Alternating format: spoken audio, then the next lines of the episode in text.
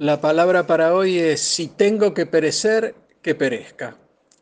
Nosotros como cristianos sabemos muy bien que Dios actúa providencialmente en todos los asuntos del universo y claramente no es accidental todo lo que pueda pasarnos en la vida, ya que es el mismo Señor quien nos sostiene con su mano de poder.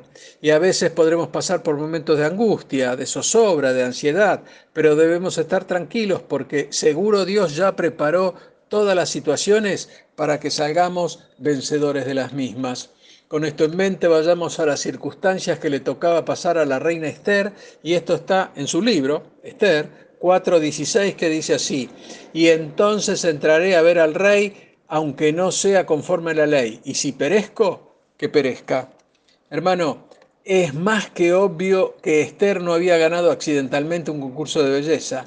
Ella estaba en el trono para un propósito determinado y es Dios quien había estado preparando esta situación durante todo aquel tiempo. Y te aseguro que lo mismo pasa con vos y conmigo. Por supuesto, en la medida que estemos dispuestos a llevar adelante los planes de Dios para nuestras vidas. Y hermano, tú debes saber que cuando decidamos colocar nuestras manos sobre las suyas, él nos cuidará y nos sostendrá.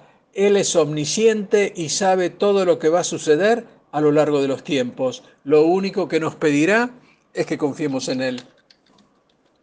En el versículo base del presente devocional nos conmueven las palabras, y si perezco, que perezca. Estas fueron las palabras de una mujer noble y las mismas nos hablan de su valentía para aceptar el llamado de Dios. Y sí, hermano, la decisión de Esther de presentarse ante el rey fue un acto de verdadero valor. Y, cuando leemos la experiencia de esta mujer, vemos cómo Dios orquestó los eventos de su vida para revelar su propósito para ella. Y este era salvar de la muerte al pueblo judío. Pero debemos saberlo, Esther tuvo que escoger seguir el plan de Dios. El ir a ver al rey significaba arriesgar su vida. Y aquí podemos apreciar que Esther estaba plenamente comprometida a realizar los propósitos de Dios, sin que importara el costo personal.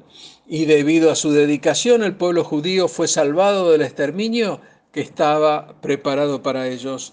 Nosotros como hijos de Dios sabemos que Él gobierna el mundo y lo hace de manera soberana. Nada se escapa de sus manos, pero hay una parte de nosotros que tiene que ver con la voluntad y debemos saber que nuestra respuesta ante el llamado de Dios no limita la realización de sus planes en el mundo, pero, pero el cumplirlos bendice nuestras vidas y el rechazarlo aleja esa bendición de nosotros. Y hermano, quizás la mayoría de nosotros no estemos en una posición tan alta de liderazgo como lo estaba la reina Esther. Sin embargo, tenemos que cumplir en nuestra vida el propósito de Dios que Él nos haya dado.